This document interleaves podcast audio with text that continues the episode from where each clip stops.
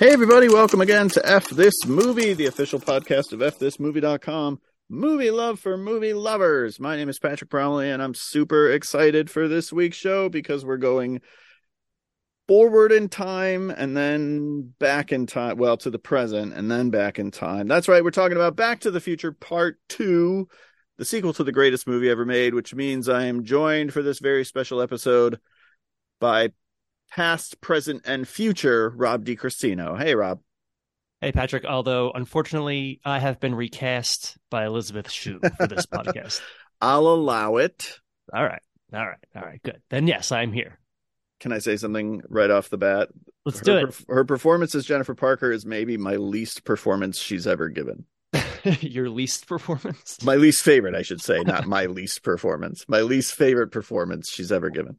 Well, I mean, she has so much to do in this movie, Patrick. I, you know, It's- they don't immediately even- sideline her. Even the little bit she's given, she's just like broad and in a wig, and it's, It's just it doesn't work. It doesn't work. But I'm getting great. ahead of myself. Rob, Yeah, how are you you? are. I'm doing well. I'm doing well. It's baseball season. The Phillies just won nine to three. Congratulations. It's getting warmer gradually. It's been then- snowing here all weekend. And then colder again and then warmer again. Uh, I don't know if this happens in the Midwest, but in the Northeast, this is what we call the false the fall spring. This is Yeah. this is where it will, you know, get it'll be 75, 78 degrees for 3 or 4 days in a row and then we drop back down to the 40s. Yeah, that's exactly what we're experiencing here. So right. Cool. Cool, cool, cool, cool. it's not cool. Um, oh, it's terrible. I hate it. It's like I always compare it to like the first night your kid sleeps through the night and you're like everything's going to be different now and then the next night they're up at 1:30 and you're like what happened? I thought we this be- agreed. this be- it- this begins the the the month long um wear the jacket to work in the morning and then carry Right, the jacket to your car on the way home. That's exactly right. uh, which is annoying, but whatever. uh, hey Rob, have you seen anything good lately? Oh man, I have seen some stuff. All right, let me start with uh, a long-standing movie shame of mine that I finally rectified this weekend. I was I was texting you. Uh, I watched uh, uh, Kathryn Bigelow's Strange Days for the first time the other night. Nice. And Movie rips. It's so good. yeah, right. It's so good. Um, we were chatting a little bit about it. It's it's, it's you mentioned I think you know, before getting your thoughts on it, a little little messy, a little little uh Yeah. maybe a little little ambitious, but such a cool such a cool tech noir, you know, not tech noir from Terminator, the other tech noir. Um you know, such an interesting kind of play on on film noir, on on sci-fi. It's got the most it's got like a Blade Runnery vibe, but also it's got a little RoboCop in there. There's just so much fun, and it's got that great like. I, I always I'm fascinated by James Cameron and Kathryn Bigelow collaborations, generally because they're such an interesting mix of flavors. My understanding is that they sort of wrote this together hmm that Cameron kind of had the pitch and then they worked it out. And to me, you can feel the lines of like delineation between them. You can feel the Cameron-y stuff, but then you can also feel the Kathryn Bigelow stuff.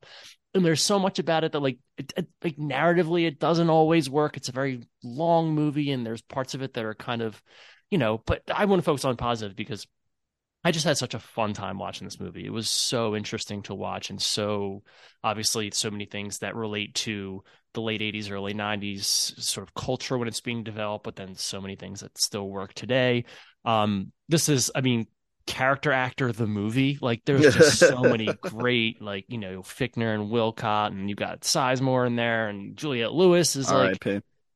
yeah yeah unfortunately Tom Sizemore on RIP um and then Angela Bassett is just like ah, Oh my everything- gosh, yeah. it's it's it's just an incredible movie and incredible performances and it's it's one of those you know sometimes you go your whole life not watching movies you know you're supposed to have watched and you you finally watch it and you're like oh yeah no that was that Right. was what I Right. thought like that was homework you know like I did my homework like I watched Lawrence of Arabia finally or whatever um this was just such a like I was just I grabbed onto it I was like yes this is great I'm so glad I finally watched this so it was good That's great to hear. Do you think if Angela Bassett had been nominated this year for her performance in Strange Days in 1995, she would have beat Jamie Lee Curtis for the Oscar? this year for that oh so uh, we're moving that performance to this year Not even that we're just saying like, listen, we we accidentally skipped over this in 1995. we would just like to nominate her now. She did get nominated for Black Panther, didn't she? I still haven't seen Black Panther. That's a you're fine. That's yeah. a uh, that's a that's a career you know nomination. Well, she's been nominated yeah. before.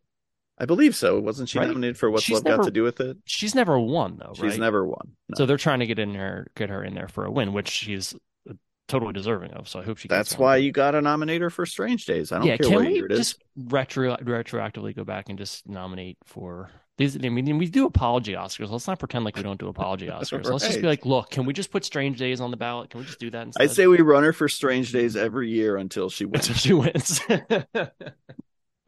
no, she's great in this, and Ralph Fiennes. Obviously, you know, I don't think scumbum when I think Ralph Fiennes, right? But this was such a cool cat casting, you know, just seeing him in this was so much fun. I remember being out of my mind excited to see that movie in 1995 because the trailer was cool and Roger Ebert gave, Ebert gave it four stars. And it's like he gave four stars to a science fiction movie. This has to be a masterpiece. And I saw it and I liked it, but I was a little let down by the resolution of it all. And yeah. then rewatching it maybe a year or two ago, I did a podcast on it with Jan during COVID and mm-hmm. loved it way more than I remembered really cool. I'm I'm excited. I it was one of those movies where I got about three quarters of the way through it. I definitely lost track of it a little bit. Like I definitely lost track of the plot and was kind of like, hold on, what are we doing? but but what it really did was make me go like, okay, well I'm I'm going to rewatch this anyway. Right, like I'm you know right. maybe not tomorrow, but like I'm going to rewatch this anyway. So I'm looking forward to digging into it a little bit deeper and and you know picking picking the pieces apart that I hadn't quite got yet. But it was a great first watch. I haven't had a really great first watch like that in a long time. That's awesome. Is it uh is it streaming somewhere? Is that how you it watch is it? on I believe HBO Max. Okay. Or I'm sorry, Max. Just Max, please. Just, Just Max. call it It's cleaner. Max. Yeah. The place the place to watch HBO or something is like the tagline. It's like yeah, the place it's to so watch HBO and also other things and, and it is an embarrassment.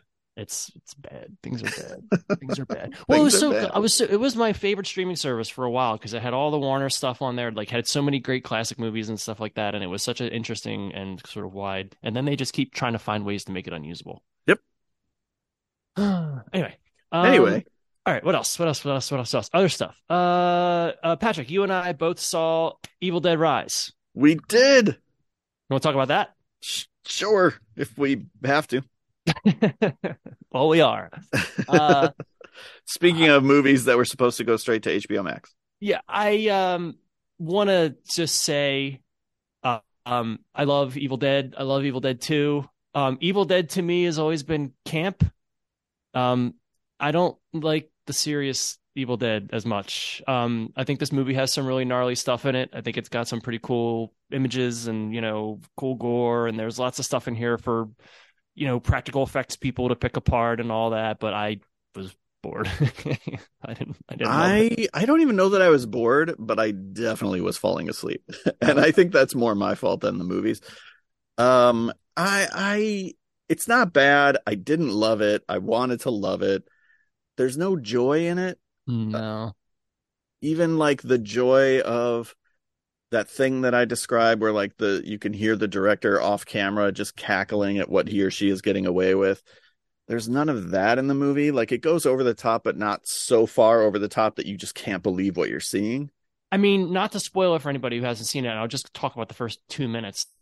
The movie opens with Raimi Cam, right? So you're like, yeah. okay, like I kind of see what they're doing here. But the I loved, I was so in on um when the opening sequence ends, and again, no spoilers. When the opening sequence ends, the way that the title lifts yeah. into i was kind of like okay yeah. all right like maybe they're gonna go for it like maybe they're gonna get weird with it you know like i'm i'm in like tonally that sets that sets a really nice pitch for it and then it doesn't really it doesn't have any kind of tongue-in-cheek or any kind of i mean the movie's like very ostentatious very over the top in terms of the gore it really goes out of its way to be like watch us just yeah. rip people into pieces but like you said there was no real joy with it. Even toward you know toward the end, I kind of I kind of had to I sighed to myself a little bit as a character uh, uh, recites a famous Evil Dead line. Oh my gosh! And does it with no joy, like no and that just, character. It just yanks you out of the movie. There's there's yeah. five or six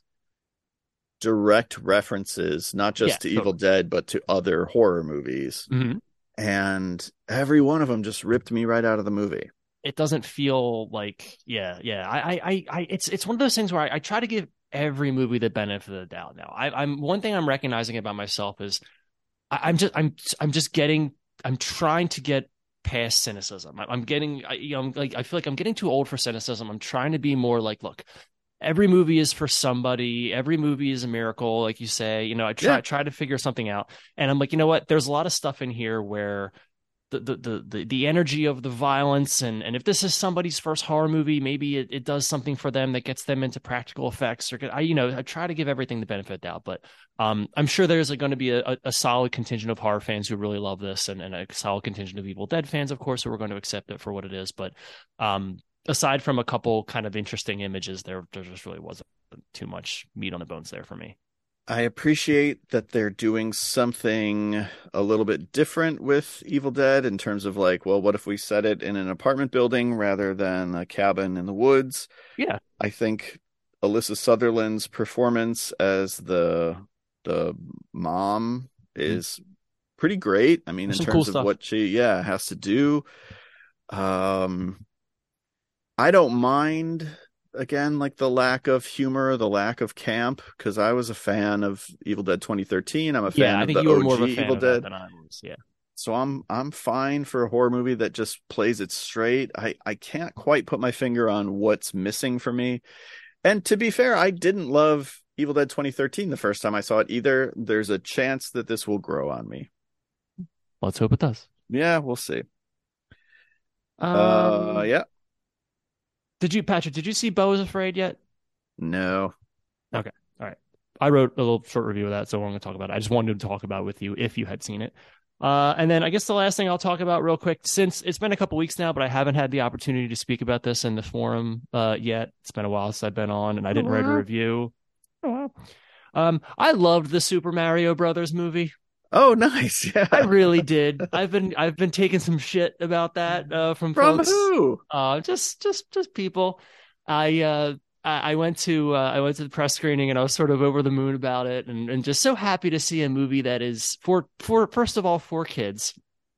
Second of all, is not cheap or crass or like Right. easy jokes, you know, Right. like not it's and especially coming from Illumination who are like the kings of that. The just the cheap like fart jokes and all that Yeah, stuff. yeah, yeah. There's none of that in this movie. This is a straightforward, earnest, genuine adaptation of Super Mario. It's about a two plumber brothers get sucked into the mushroom kingdom and they have to help the princess save the world. And it's so it's such a great, you know, you know, you know me, you know, I love story and structure. It's a flat out just Joseph Campbell, you know, hero's journey. Um and and it, it was it was it's nice and clean. It's like an hour, it's like barely 90 minutes. You're in and out and it's every every beat of it works. I've seen it twice now. Um and uh, and I I took I took it on the chin a little bit. I went to speak to my my friend teaches uh, a college film class, much the same way you do. Um, and I, I went to speak uh, uh, just to talk a little bit about kind of what we do here and stuff like that. And I was telling them that you know these are all 19, 20, 21 year olds, and I was saying you know this I was like I really love that one. You know, really good, really good you know structure. And one of the kids said to me, he said, you know, formula is so lazy. And I said, motherfucker, you haven't seen half the movies I've seen. Formula is really hard. Yeah. Let's let's try to remember that certain formulas are bad because they don't have they're they're repetitive or right. they're not executed well. But there are some foundational storytelling elements that repeat for a reason. You know what I mean? Like there's a reason why. So I've been I've been defending that people, you know, obviously it's making money and stuff like that and that's great and you know but i just read a lot of i've just read a lot of dis, very dismissive reviews and, and if you didn't like it you didn't like it. There's nothing wrong with not liking it. But i've read some stuff and and speaking of with, with Beau's afraid the same thing where because i'm very positive on that movie i've grown to be more positive. In fact when i texted you after i saw it you and you and adam i was like i don't know if i like this. I think i said like it's brilliant but i hated it. Yeah. um, and I've turned around in re- re- reflecting. Um, this one is, I think it's, I just, I just think it's unfair to take something that we've been asking for, which is like, let's just have a nice kids movie. Like, can't we just, can't kids just get something? Can't just Yeah. kids just have something that's like genuinely made and earnest and it's about being a hero and it's for them and they gave us this and, and everybody's kind of being like eh. i mean it's making money but in the critical community a lot of writers and stuff like that are saying like ah this is cheap this is easy and i totally disagree i thought it was really really really good I still haven't seen it because Charlie went to see it with a couple of friends, which kind of was my out. Um, I guess I'll see it when it hits Peacock in 2025 when it stops making money. I guess. yeah, gotta gotta ride it out like Maverick. um, but it was very interesting because you were the first person I knew that saw it, and you said, "Yeah, I I really liked it, and it you know has a good structure to it." And I was like, "Okay, this is gonna be better than I thought." And then for the week leading up to it, every critic was like, "Oh, they're piling on. This is dog shit." And then as soon as the movie came out, it's been nothing but positive uh, in terms of just audiences that have seen Yeah. it on Twitter or whatever who have just been like, "Yeah, I really liked it." And uh, why why are we asking more from this movie than we do from other movies? Um, so I'll definitely check it out just based on your recommendation. I have no history with the video game. I never played it or whatever. So am Mhm. I going to be just like lost or what? No, it's going to explain everything you need to know. And I have my my friend whose whose class I taught. He's a huge Nintendo guy. Um, Vito, if you're listening, how you doing, buddy? Um, the uh, and he he was a Mario guy through and through, and he said it was great. He said he said it's not. I mean, it's not revolutionary or anything like that. But he's like, no, this Yeah. is perfect. Good representation of you know. And I really thought the Chris Pratt thing was going to be disastrous. Yeah. You don't know. I didn't notice it was him for most of the movie Well, that's he's good. doing he's doing something that's you know different enough where you're like I, I it took me a little while to remember like oh yeah that's right that's Chris that's Pratt I forgot about that His um, participation in Guardians 3 is like part of what has me not as excited about that movie. And it's not Yeah. his beliefs or his Right, right, right. politics or whatever. It's just him being overexposed. You know, it's just, I'm a little tired of Chris Pratt doing the one thing that he does. Um, it's hard to hold that against Guardians though because it's like well Yeah. that's kind of where that came from but Right, yeah, right, right. um, yeah I miss Parks and Rec Chris Pratt That was a good show. yeah but uh, I'm seeing Guardians on Thursday so I'll let you know Oh, nice. Yeah, definitely. Let me know. Uh, can they, is it too late to recast Star Lord with Aubrey Plaza? I'll, t- I'll take Adam Scott. I'm not picky. a movie I would watch That's, that's uh, all I got what about you bud Oh, well, besides Evil Dead Rise, I saw maybe the worst movie of 2023. Ooh A little Apple TV joint called Ghosted. oh no Uh, uh, let me tell you, it is some grade A content. It is, it looks like a movie. It has movie stars in it.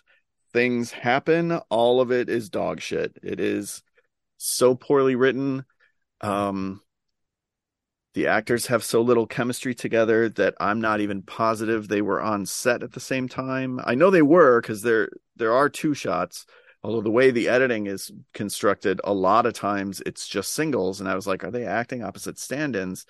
I don't even think they were. It's just it's a movie that it, it took four writers to write this thing. If you don't know what Ghost it is, it's uh, Chris Evans and Anna de go on a date and hit it off and spoilers sleep together. And then she stops talking to him because it turns out she's like a CIA agent trying to retrieve a chemical weapon and he gets pulled into it. Um and I very jokingly on Twitter last night when I was watching it, I said, watching Ghosted makes me miss the nuance and artistry of Knight and Day. And all these people are like, Knight and Day is so good. And I was like, that's not the point of what I was saying. I would take Knight and Day a million times over Ghosted, but let's not pretend that Knight and Day was a great movie. It was Yeah. just functional in a way that Ghosted is not. Um, looking at this cast, it definitely looks like you know an algorithm made this movie. Like, you Oh, know, yeah. and, and again, trying to give things the benefit of the doubt, and I go like, all right, well, uh, you know, two handers like that, romantic comedy type movies, you know, sometimes there's mismatches, but I don't know for whatever reason, I look at Chris Evans and Ana de Armas in the cast, I just look at the two little the little stills of the two of them, and I'm just like, yeah, no, a computer decided to make this movie. There's a whole sequence of cameos from other Marvel stars that I guess is supposed to be like fun and exciting that these people are showing up in this shitty movie. Uh, Adrien Brody plays the villain in a way that's completely uninteresting and not compelling. If you want to see him play a much better villain, go watch the pilot for Poker Face on Peacock because he's great in that. Uh, Still need to watch Poker Face. I've not, not so, I haven't finished the season, but he was great in the first episode.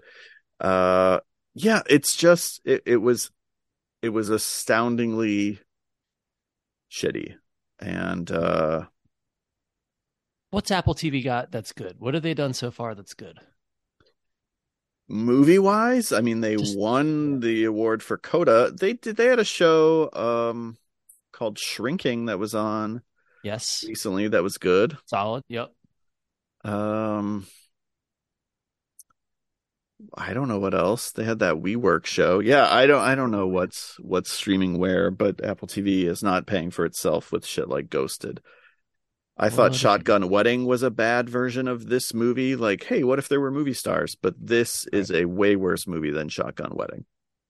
And just looking at the poster is making me uncomfortable. They don't look like they they don't look like they know they're each, next to each other in the poster. And... It's bananas, and it's this thing where it's like the screenwriters decide, hey, wouldn't it be cool if um they just bicker and fight the whole movie, as though that's a way to endear us to your characters, and it does not work. Is Chris Evans? What are we doing with Chris Evans? Or is Chris Evans? Can he is, do anything outside of Captain America? I know right. he can, but like he's not doing anything outside of Captain America. Like I recently showed a class Scott Pilgrim, and he's doing a thing in that movie, and he's great in like Sunshine. Yeah, and he obviously does his thing as Captain America, and like sometimes he'll take a chance. Like what? What was the the the the, the monkey the Monkey Shines movie where he what, what's the the the the um the Top Gun guy the movie he did. What's the movie on Netflix? Shit, I'm sorry. The monkey. The oh, that's not him. That's Chris Hemsworth. Oh, that's Chris Hemsworth. and I don't remember the name of that movie, but I know the exact movie you're talking about. I'm so glad it. you know what I'm talking about. I definitely watched that movie. I did not yeah. like it, but yeah. that was Thank Hemsworth. You. Okay, all right. Never mind then. Never mind then. Chris, anyway, so Chris uh, Evans did The Gray Man with the Russo brothers on Netflix, which I have not seen. I have seen that, and you're fine. Um, except for some Henwick. Except for some Henwick, we got to call out Henwick. Je- uh, we have we have Jessica Henwick sighting. We need to call it out, um, because we love her, and by we I mean I. Um, but uh, yeah, I'm trying to decide like, is he overexposed? Is he underexposed? Is he like? Uh, speaking of Chris's, like when I look at Chris Pine, I'm like, Chris Pine is always to me feels like a guy who we didn't was not I was it was either born out of the generation that was good for him in terms of his movie star persona, or we just, you know, we never got him the right parts. You know, kind of like Rick Rosario Dawson, where it's like it's like you're great, and we just can't seem to put you in the right shit. Yeah. I mean, obviously, Chris Pine has had great starring roles and things, and he's gotten a chance to show off a lot of stuff. But I'm I'm so curious. Speaking of the the the the um, ghosted stuff you've been talking about, how we're using people in the algorithm age now, like how we. I'm almost wondering if do, do we have casting directors that sit down with directors and decide on actors anymore, or is it just like a roll of the algorithmic dice now? Is it just? I think it's I the latter. I don't know. I, there's nothing about not that they would need to screen test these two because obviously they're both big stars and they're right. just being signed onto this movie without auditioning but like on day one when they were filming with them and realized they had zero chemistry, they probably should have recast. Yeah. It's uh another movie I won't watch. It's astoundingly shitty. Um the oh, I watched a movie called Candyland from last year that's been talked about on a few podcasts. I heard Elric talk about it on Colors of the Dark. I just heard Sean Fennessy talk about it on the Big Picture. It's a movie about truck stop sex workers that turns into the kind of a slasher movie. It's not really worth seeing, unfortunately. I'm always hoping for the next great indie horror. This was not it. Um, Do I know John Swab's work at all? Do I know his? Not that I, I, I, don't think I did okay. when I saw the movie. All right. And the only other thing I'll talk about is a movie that I can't quite recommend because it upset me so greatly. But I had never seen a movie like this. It's called it's a documentary from 2020 uh, that's on Netflix that apparently I'm very late to getting to because when I pulled it up on Wikipedia, it said like at the time it was the most watched documentary in Netflix history, and I was like, I never heard of this, and I'm three years late to the party. It's called American Murder: The Family Next Door, and uh, Erica is obsessed with like true crime stuff. That's she loves to put on Dateline and anything true crime. And the only reason that I call this out is because I think it's I think it's very impressive as a piece of filmmaking. It's a, it's like the first entirely found footage documentary I've ever seen where it's entirely put together through um, video blogs that the victim made and police surveillance footage and security camera footage. There's no like talking heads, there's no narrator, there's no text. It's just put together through like existing footage.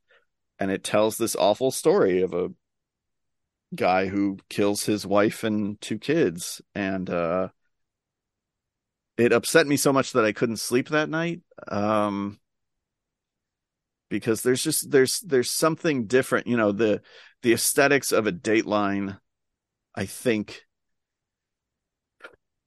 can keep you at a remove in a yeah. way that this couldn't um, when it gets to him describing exactly what he did to his family to a police officer i just was so upset by it that like I couldn't shake it for at least 24 hours. So I can't exactly recommend the movie if you're very sensitive, but if you're into this kind of stuff and you think you can handle it, it's it was very unique and very well done.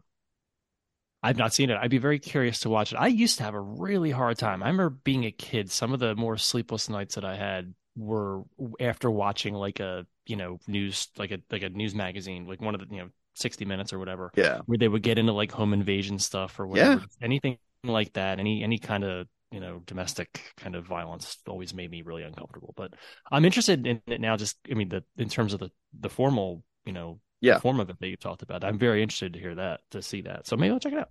Yeah, it's you know, it's the kind of it's the kind of movie that could only be made in 2020 or something now that everything is being filmed. Right, you can actually get actual right. so that part of it is interesting, but man, it's it's a tough watch. Mm-hmm.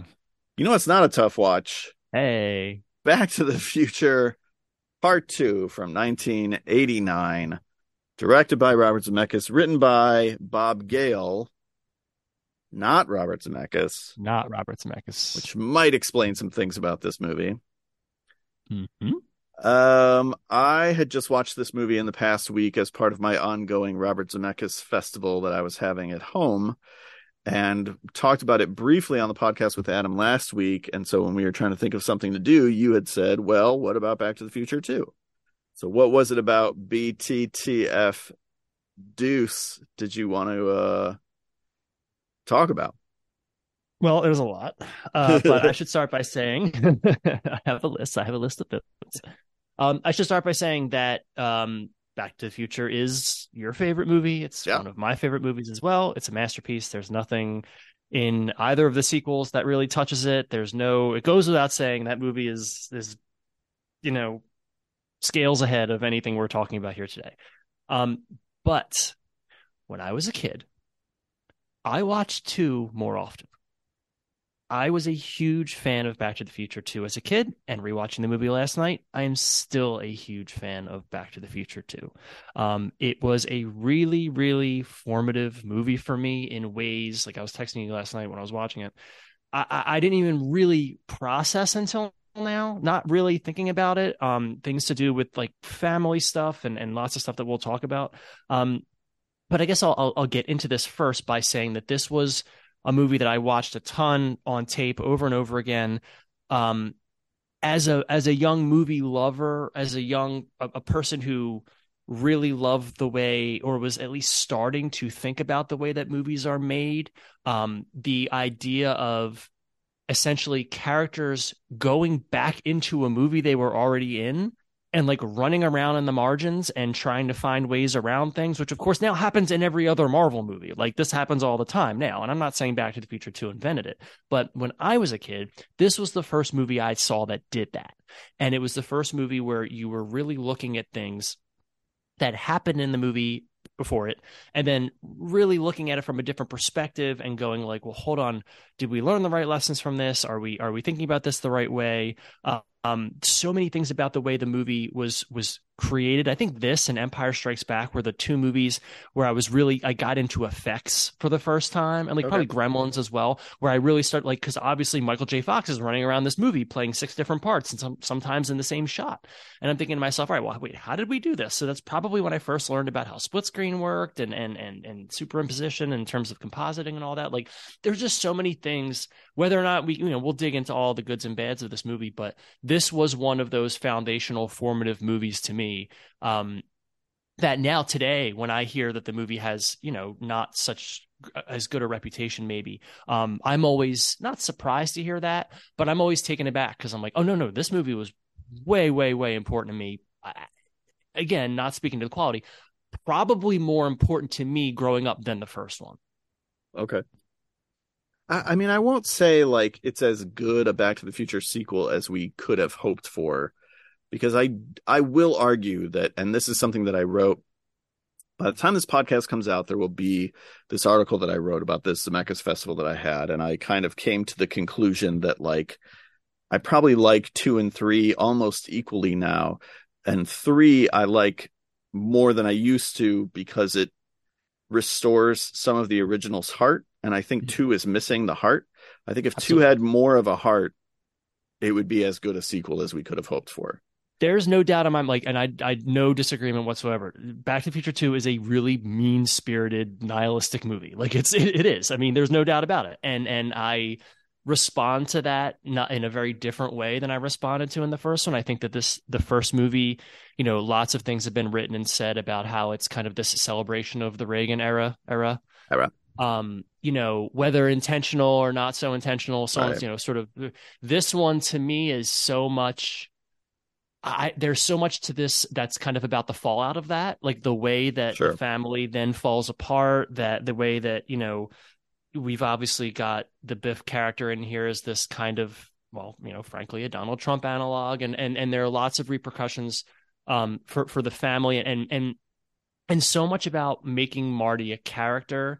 Um, we'll talk about the chicken thing. I, I, which is dumb. Like it's dumb. It's so dumb. It's so dumb. It would be but, less dumb if it wasn't his only it's, character trait. But the thing about it, and I was just doing this in my film class the other day, explaining things about characters, round and flat characters and stuff. And and you know, when you watch the first movie, Marty McFly is not the really the main character, right? George sure. McFly is the main character. Right. Lorraine and George are the main characters. When you talk about character theory, you talk about how a character grows and changes over the course of the story. Nothing yeah. happens to Marty McFly. He doesn't right. grow or change over the course of the movie. He goes in to do things, he does them, and he leaves. He's fun. He's more of an audience surrogate than anything yes. else, right? Because yeah. we're because yeah. he's so fucking cool and he's so smart and interesting, and you just love him to death. And and you know, Doc's there for exposition, but it's George who changes and grows. Yeah. So when they sat down, and they've said in interviews every time they're asked about this, when they sat down to write this, you know, Zemeckis and Gale were just like, we realized that Marty isn't really a character, and we have to give him something to define him. So they give him this "nobody calls me chicken" thing, which is so cheap and so easy and so stupid, but that also to me, and this is where I get into my defense, it does kind of speak to a little bit of the I guess illusory nature of the first movie, the way that it's kind of this fantasy, and then the way that that I don't I don't want to say arrogance. There's a the sort you know we we've talked a lot now in the last 10 20 years about the the sort of quote unquote problematic nature of 80s film characters, you know, the mm-hmm. way that they're oh, sort yeah. of the you know what I mean? Like kind of especially these sort of white male characters who are sort of in charge of, you know, the Ferris Buellers of the world and all that. Um, and I don't believe this to be intentional. This is just me reading it, you know, in 2023. Um, thinking about it as like, sometimes there are consequences of that, and sometimes there there there are things where that you know uh, that things fall apart or, or things go a certain way, and it exaggerates or amplifies some of that ego, some of those negative qualities. And now that's what that's how Marty brought his whole life crashing down around him and all that. And um I definitely agree with you that speaking of Empire Strikes Back and every other middle sequel that goes darker, which is now a cliche, um, you, you need the third movie to rebalance. Yeah. You know, but that that to me doesn't take away my affection for for this quote unquote darker middle chapter. It does a lot of things right, and I I, I love it a little less now than when I did as a kid, and I think that's because I love the original even more. And it's that thing that you talk about a lot of times when you talk about Scream, where you're just like, I'm good with Scream. I don't Yeah. need any Scream sequels. And that's how I feel about Back to the Future, where I when I watch Back to the Future, it's not as part of a trilogy. When when I tell people my favorite movie is Back to the Future, and they're like, "Which one?" I look at them with a with disgust, Yeah. where I'm just like, "Why are you even asking me that?" um I I won't say that the sequels don't exist in my mind, but just they're in a different class. I don't put them on the same level as the original. Having said 100%. that, you know, you brought up the the whole thing about going back into the first movie and seeing it from a different angle. Like this is the first time I've seen that in a movie too, and I we shouldn't undervalue how clever that is. It's so so interesting, and they Yeah. do a lot of really cool stuff with it. Yes, You know I what I mean? They're not like- just stay- it, it's been ripped off, as you said, by Yes. Avengers Endgame or Happy Yeah. Death Day 2U, or and and when other movies do it, I kind of get excited because I'm like, oh, we're doing a Back to the Future too. Okay, cool. Right. Um, but I do feel like, you know, this movie's legacy these days is more about that middle section where Biff is in charge, the Nightmare in 1985, simply Right. because we lived through 2016 to 2020 and we were like, oh my gosh, we're living in the middle section of Back to the Future too. But I don't think we should we should underplay how clever that the whole last third is. It's so interesting, and I mean, just the, the idea of like when you look at it from a structural perspective, okay, or, or a narrative perspective, Marty's got to go back to 1955. He's got to go back into the first movie, and not only that, he has to not be seen by Right. his other self. Right. He has to solve problems w- within, like, around the margins of what's happening in the movie. The events of the movie also he's remembering them as he's going through it, and so he's like, "Oh no, wait, I can use this. Oh, I can. Go, oh, I'm I'm I'm on stage playing Johnny B. Goode. Let me go over and use that as a distraction. Do this. Hey, Biff's about to get knocked out by my old man. Let me go over there and grab the. Like, he grabs his wallet. You know, I think he took his wallet. You know, all that stuff. I think he took his wallet. I think he took his wallet. I think he took his wallet. Um, uh, even just little things like fleshing out, you know, even though it's not the cleanest, you know, it's a little bit sweaty, like like the whole thing with with the car and with Biff. And I really I want to talk about old Biff. I I think old Biff is a really really interesting um concept because I love the way I love the way that old Biff is so frustrated with young Biff Yeah. where you know where he's just like you know he knows how to turn the car on or he's like you know you know um yeah you get do you, do you have a safe no you don't have a safe you, know, like, "You safe." You sound like a damn fool when you say it wrong you know like he's got and that, that to me is kind of along the lines of like the reflective quality of the movie where like the first movie turns biff into this like neutered wimp at the end um i like this as like kind of an interesting kind of you know perspective like kind of look back because biff's an old man now and his grandson's this horrible just you know carbon copy of himself and you know- did you become the physical type? Perhaps. What am I paying you for?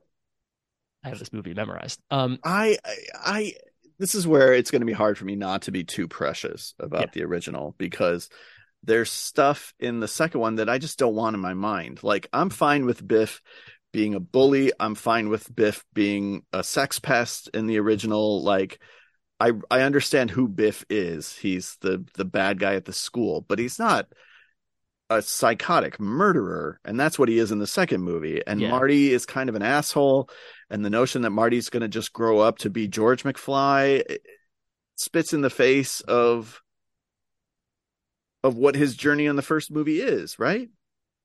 I mean, to an extent, and I do think you're. I mean, I definitely think you're taking away from the first movie what you want from it. You know what I mean? The way we yes. all do, where it's like Yes. you're you're taking your your lessons, your your character beats, and all this stuff to you. To me, it doesn't read as like discordant for me Okay. because I'm like, as I said before, Marty's got the you know he's got that not again not arrogance but just like the confidence and he's got the you know he's the the, the first movie is sort of celebrating you know the the truck and and I've I've got this upper middle class family now and everything's good. When you get to the end of that and you come to the second one the idea that Marty would think to himself and it's not super well motivated and as you said it does it would be better if Marty was there there was a reason why he wanted the sports almanac aside from just like what if I just made a ton of money? I, I understand that that feels a little bit, you know, but I also don't think that it's not there either. I don't I think you could argue either way. I think you could argue that it's not there because Marty McFly is somebody that we love. He's just the best. Right. We just love Marty McFly. Right. But if you take that away and you go like, all right, well, would this kid do this? When you look at all the things that happen in the first movie and the where where he ends up at the end, and you know doc comes to him at the beginning and, and you know what's going on? We all we all become assholes or something? And, Mhm. and you see they changed it this time rather than the way they did in the end of the first movie. Doc gives that look where he's like uh i don't know. You know it's different. It's when they reshoot it it's different than the end of the first movie because they knew where we were going with this. There is a little I, I feel like it is threaded enough where you can see that. And then when you pair it with biff where it's like biff obviously is this horrible selfish monster and he takes the opportunity right away marty gets to see what would have happened had he gone that direction. And obviously i don't think you know when you when you're talking about heroes and villains it's not that heroes and villains don't have the same thoughts or the same feelings it's that they respond to them in different ways. Right. you know and so i think this actually kind of enhances um, um, that relationship between with with the mcflys and with biff and, and that contrast between them. And i also think that it makes I, I, I can understand your point where it's like I don't really want I don't want Biff to have internal life. You know what I mean? Like I like I just like I don't really need I don't need my high school villain to have like the the old version of him coming back and trying to improve him and make him better. But it also does kind of show that Biff is irredeemable. I don't know. I just there's lots of things about it that are really interesting to me. And and speaking of kind of projecting your sort of your you know which we should the movies are you know movies are prayers movies are diary entries right we Mhm. take what we want um i really was realizing the other night when i was talking to you about this um the middle part the darker part with biff and everything I, you know not to get too far into it but patrick you and i are both children of divorce right Yeah, yeah. and um you know when, when I there's really no other way to say this. I I related to a lot of what was going on with Marty in the middle of the movie. I, I had a stepfather that I did not get along with and who did not get along with me.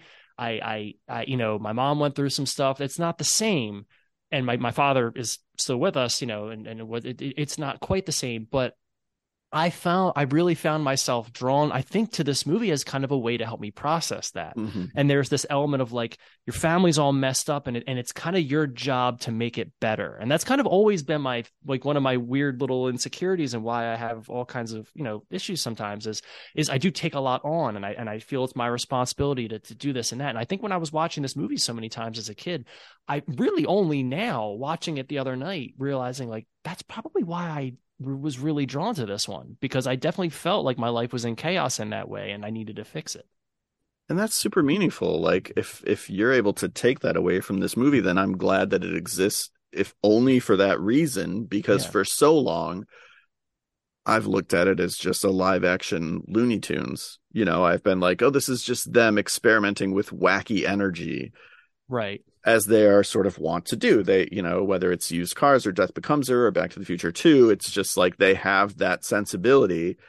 Um, but I've never really considered like what's going on beneath the surface to that degree. And so if if you have found something in it that is meaningful to you, then I'm glad there's a Back to the Future 2.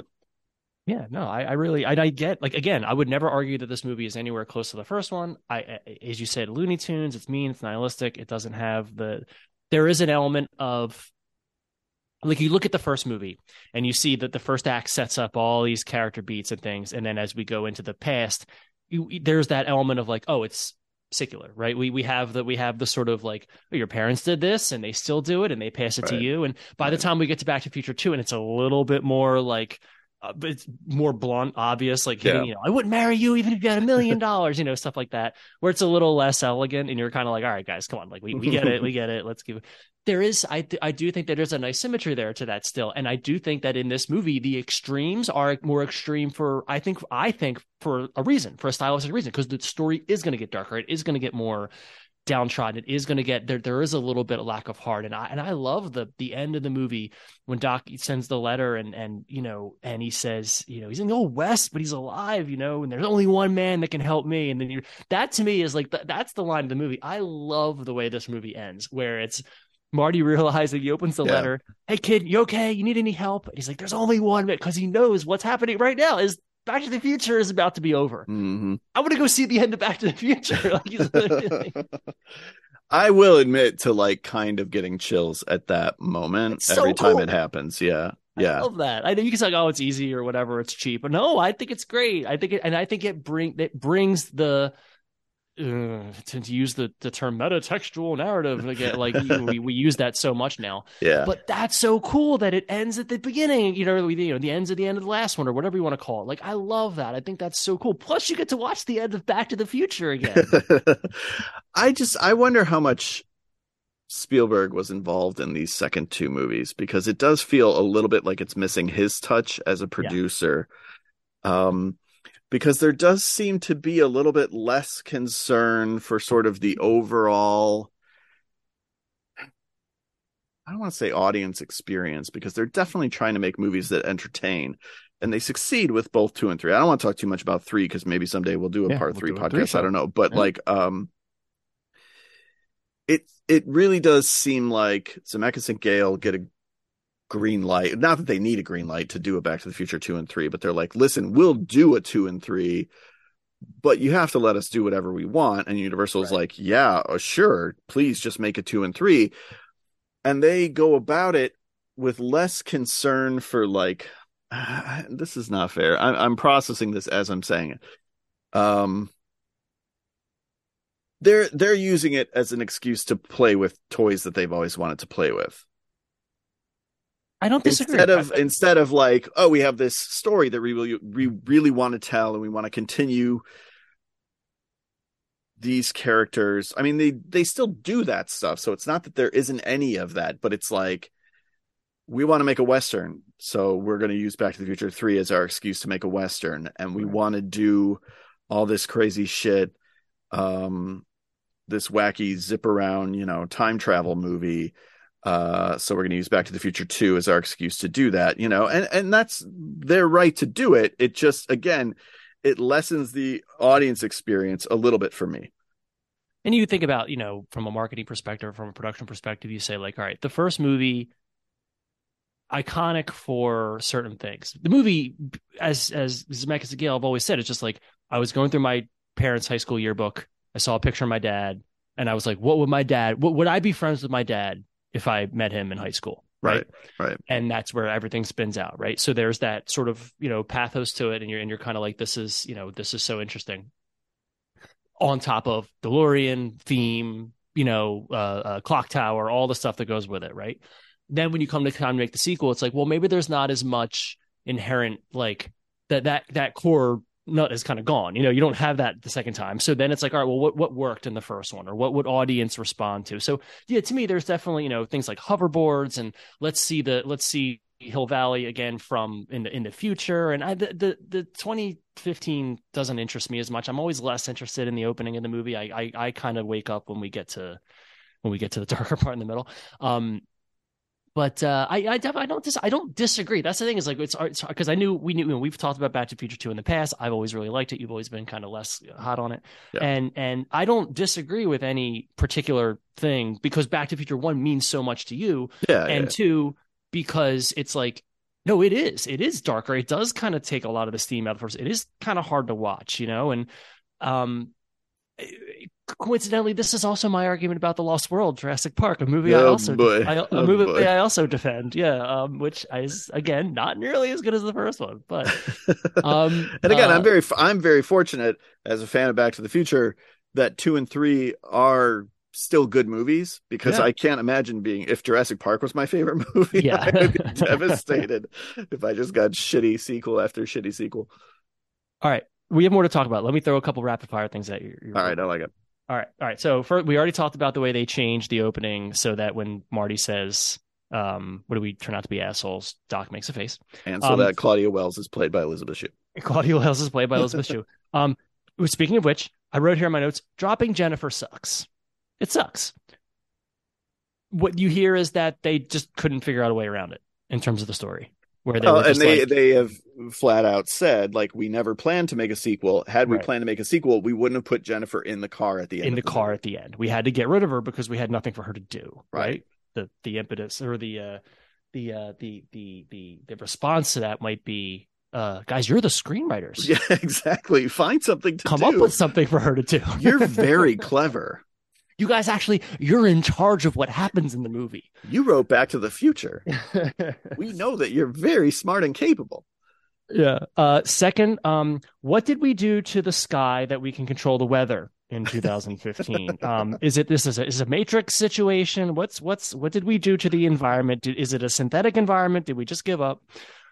Um, let's see. Uh, uh real quick baseball corner. Okay, Uh, yeah. Baseball note, obviously. Uh, Marty mentions, or it's it's mentioned to Marty that the Cubs won the World Series in 2015 uh, against Miami. Um, this was funny one because the Cubs were historically a terrible team. Yeah. Two, there was no Miami baseball team in Right. 1989. The Florida Marlins did not become a team until 1993. They did not change their name to the Miami Marlins until just a few years ago. And coincidentally, the Cubs did go on to win the 2016 World Mm, Series. mm. That's my baseball corner. I had to throw it out there. That's mostly just for me and Adam. I do feel like the 2015 stuff appeals most to kids because it's got the hoverboard and it's got the shoes that lace up and the jaws thing popping out and it's like that's all really fun. That's really neat. I wonder if the future is going to be like that. But it is pretty uninteresting because it's Yeah. basically just redoing beats. It's a good example film. of why the, the the Hill Valley stuff and from the exact same scene in the first one, why it's so good because we Right. have the we have the foresight, we have the benefit to look back and say like, or we have the hindsight. Sorry, um, Right. We we can be like, oh, geez, look how quaint this is, or look how you know all that. And with this one, it's kind of like, I guess that would be cool. I yeah, I don't know. I always. I always, I'm never as interested in the in the opening part of the movie. Um, Well, and to their credit, because the whole movie could have been that. Mhm. And to their credit, they didn't just say, well, what if we just redo all the beats of Back to the Future exactly. except in 2015? They're like, yeah, we'll do that for a couple minutes, but then we need to go someplace new. And they do. I saw someone the other day, uh, not in real life on the internet, with a Surf Vietnam shirt. I, I realized I wanted that Surf Vietnam on the billboard behind Marty and Doc as they debate. Um, but uh, yeah, no, uh, two ties. Marty has two ties. That's what they're wearing in the future. Waiting for that to come around. I just Um, the whole the whole gimmick of of Michael J. Fox playing all the parts, I don't think it works because he's not particularly good or funny in any of them. And that's nothing against Michael J. Fox, who obviously could do no wrong, but like it seemed like a marketing gimmick. I remember the trailers being like Michael J. Fox, Michael J. Fox, Right. Michael J. Fox. And it's like, haha, I get it. He's going to play all these parts, but it doesn't add up to anything.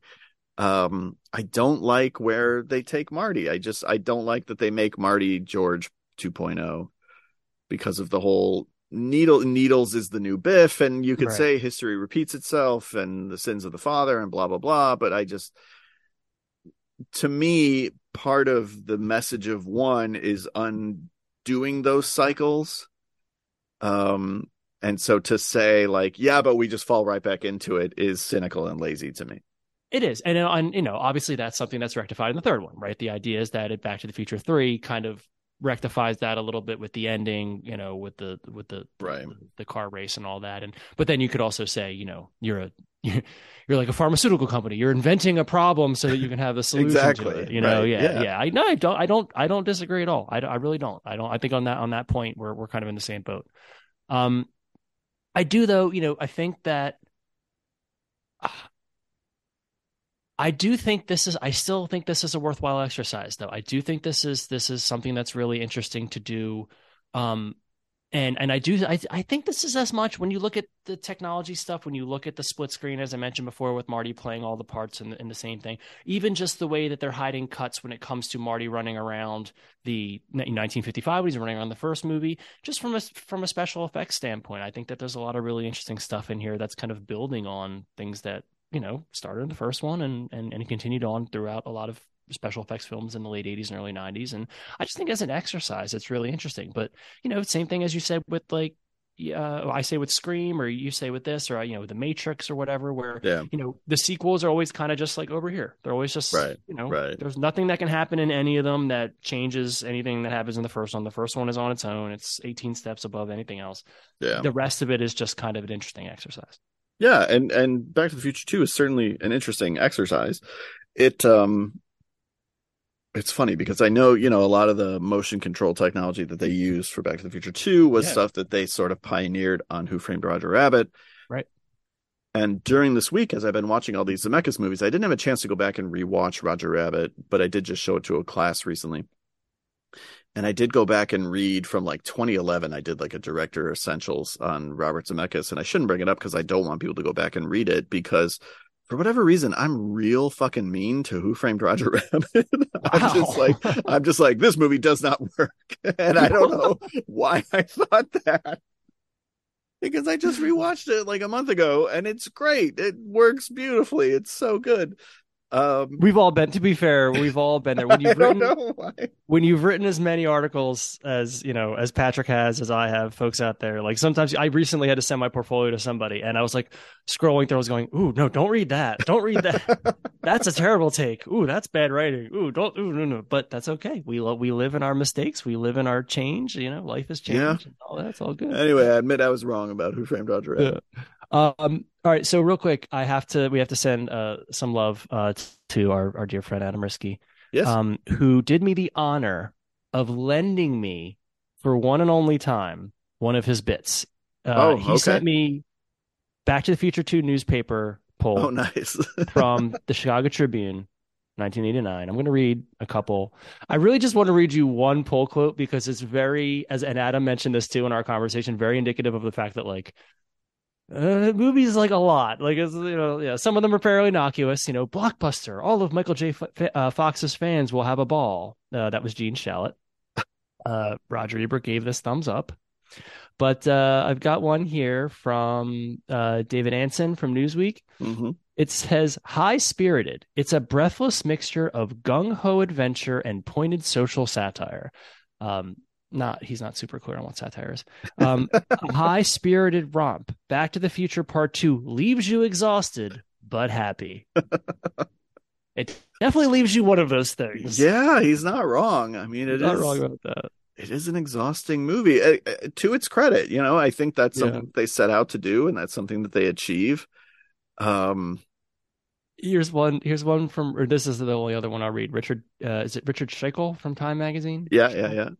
Um, this one might as well have been written by fucking Rob DiCristino. Read this. Uh, rich in invention and astonishment, a powerful narrative drive, and infectious geniality. It's satirically acute, intrinsically structured, and deftly paced. I fell asleep reading that. They put that in the newspaper. And I write Like, shit like that sometimes. Like, who yeah. is- who's going Yeah. to see and it's the movie top one on too. It's the first quote? one. Oh it's the first one at the top. Yeah.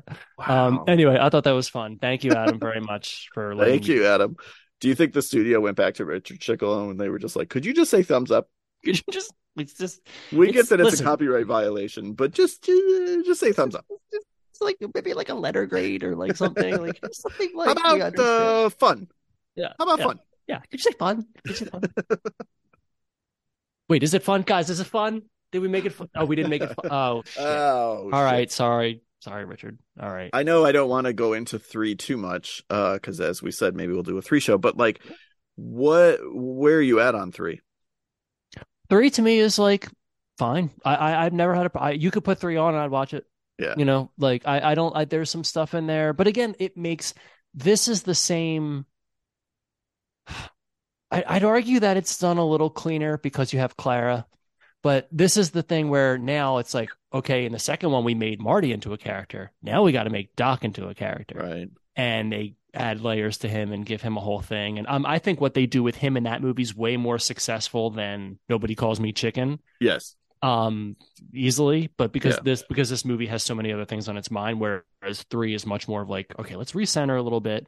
Um, I, I heard somebody at some point, it may have been you, somebody with with us, you know, you or Adam or somebody, or maybe a friend of mine, um, said uh, that basically called it the Return of the Jedi of the series. Like it's it's just like it's it's a joyful, you know, Yeah.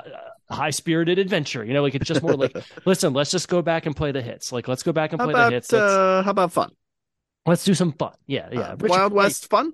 Yeah, we, can we get Richard to say something nice this time? we, we gotta, we gotta. Uh, old Stickle over there. He's. uh we, Let's try to get him back. They're all at the press screening with him, like watching him watch it. Like, is it fun?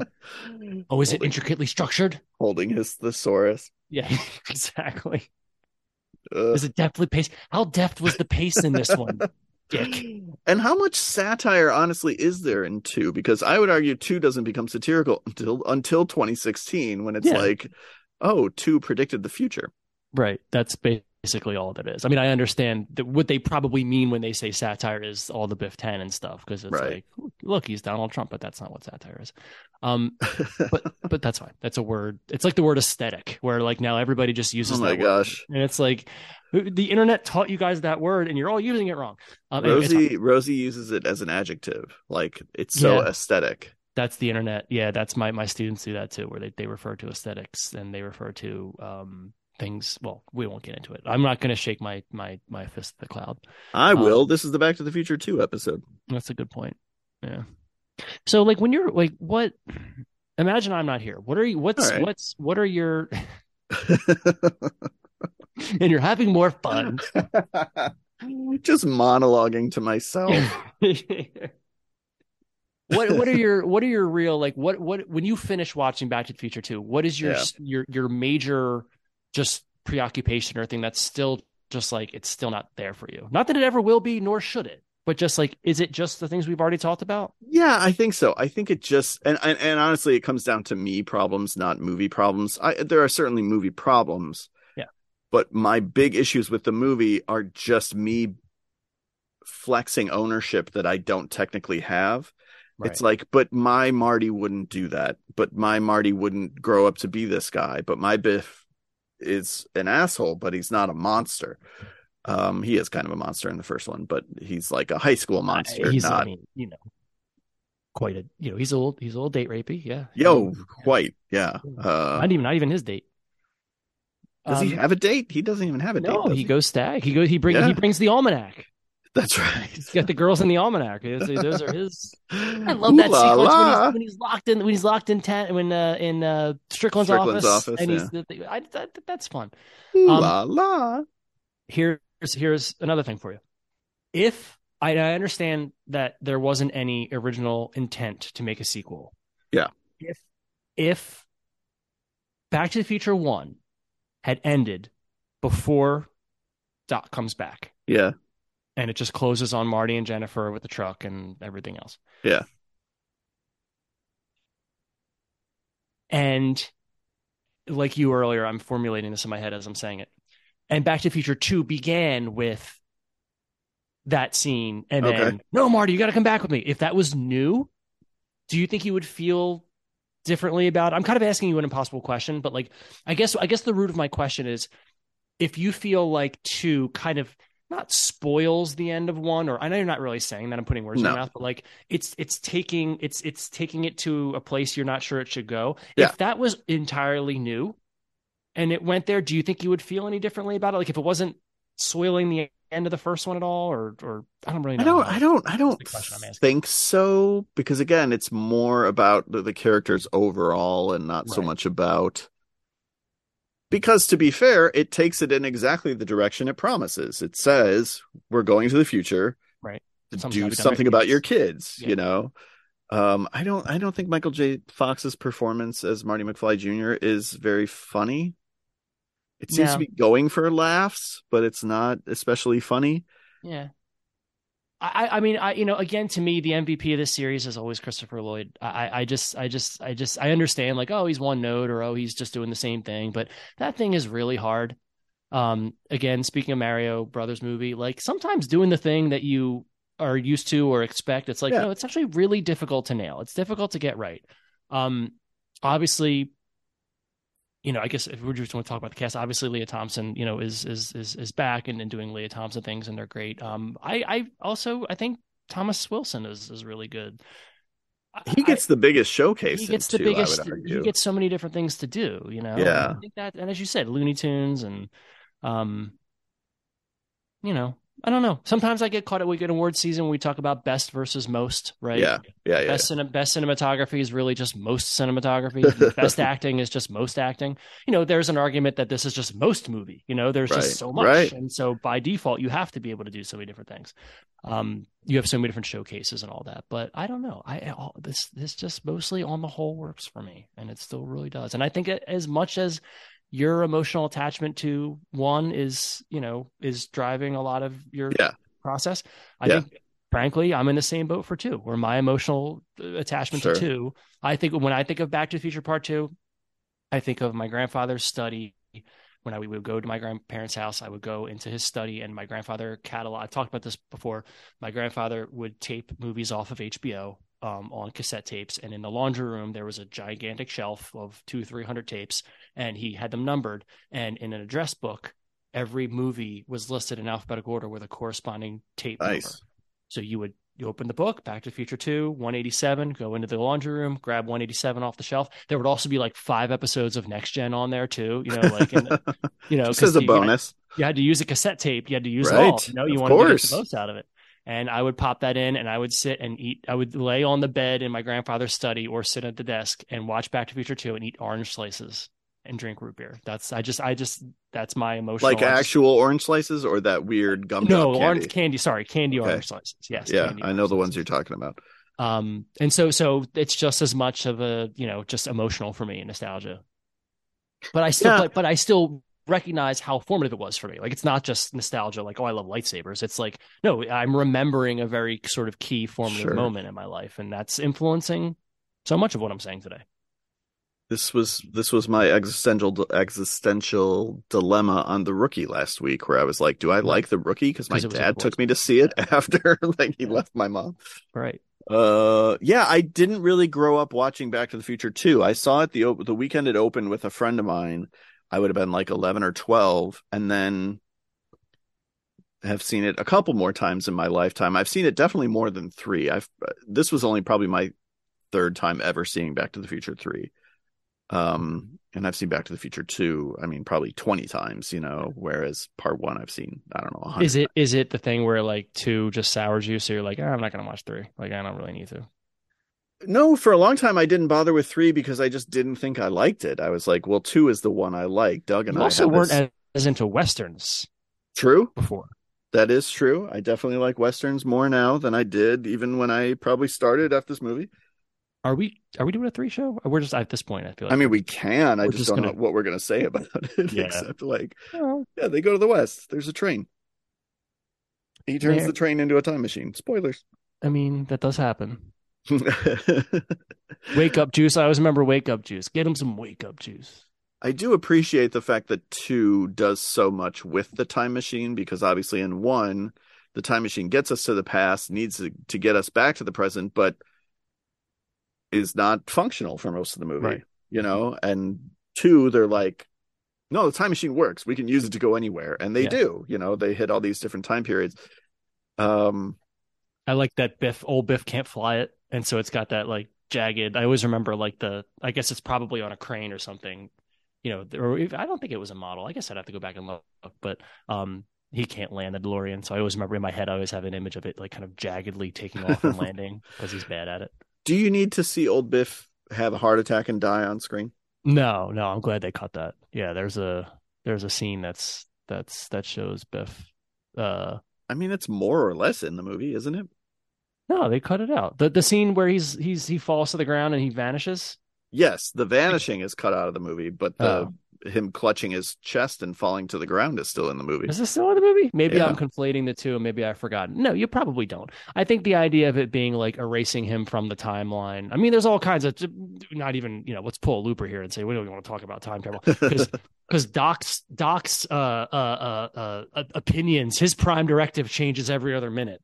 Listen, we got to go and we got to fix everything that happened. Also, don't look at anybody or talk to anything because you could fuck everything up. But also, we need to fix it. But don't talk about it. Yeah. Also, go talk to your son. Also, wait. Also, don't do that. Um, don't bet on sports. right. But also, we need to fix everything because you're the protagonist, and we need to make it better for you. Like it's just, but but it's okay because the movie needs to happen. I listened to, I re-listened to some of the Blank Check Back to the Future Two episode, Oh, yeah. which I shouldn't have done because I, I normally don't like to because I don't want to their thoughts influencing mine, and I hopefully have done a good job of separating the two. But one of the things they say up front is like, yeah, Back to the Future is a great movie. I mean, they don't call it a mess. I forget what they say. But something along the lines of like, I mean, it's kind of a mess, but like it's perfect. Right. What planet are we on where Back to the Future is kind of a mess? we're we're both we're both big fans of the blank check show and and david sims is one of my favorite writing critics i, I love reading david's i subscribe to the atlantic just to read sims's uh, reviews um and sometimes they fire off hot takes like that and i'm just like hold on what Right. I, I just didn't know we were living on a planet where Back to the Future is messy. I just I thought no, the it's whole not. Well, that's the same that thing, and, and I think it's- that's an easy adjective, you know, that people will throw out there sometimes. You know, people were people were saying that about about Beau is Afraid this week too, um, uh, including a lot of critics that I that I, I respect, where they were saying they were talking about how it's, you know, a word that I use in reviews, disjointed or a mess. Um, it's not. Beau, Beau is Afraid is anybody who's seen it, if you're listening to this, it's not a mess. It's very long and Yeah. arduous, but Yeah.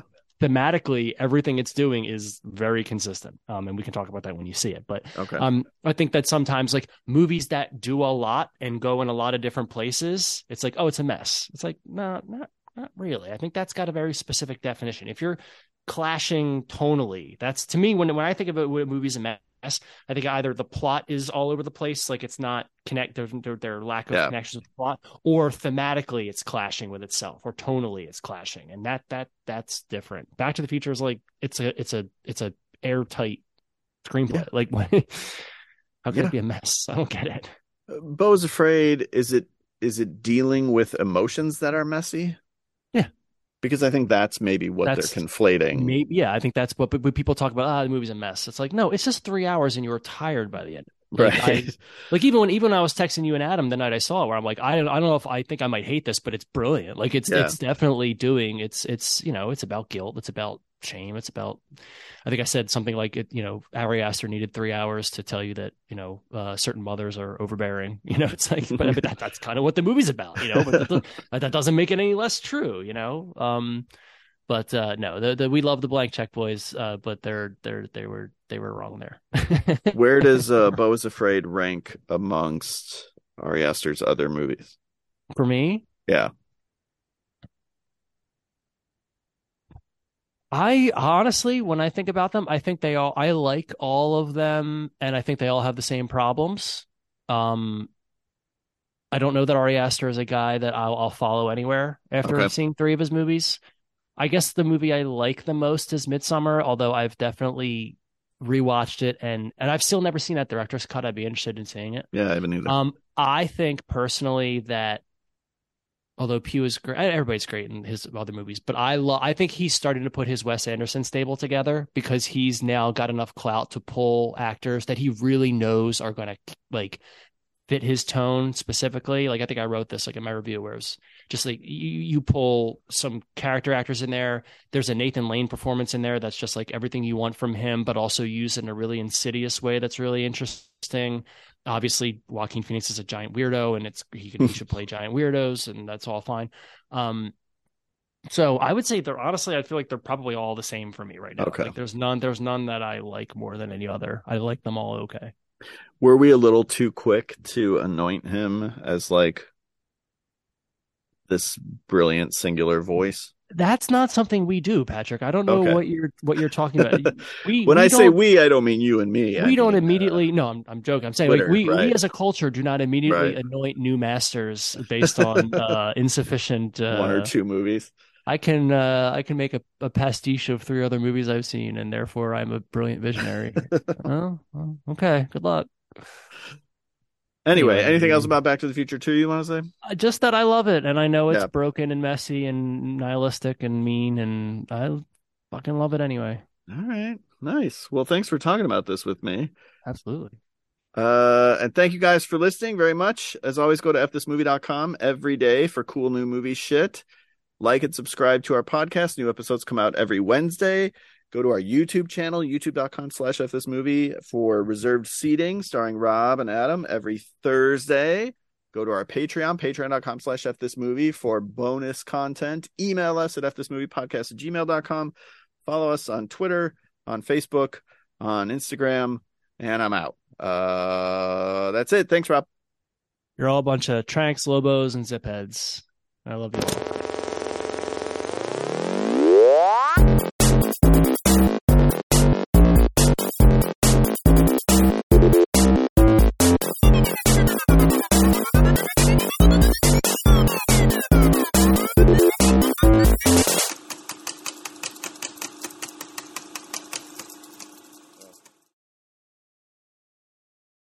Thanks for listening to FS Movie.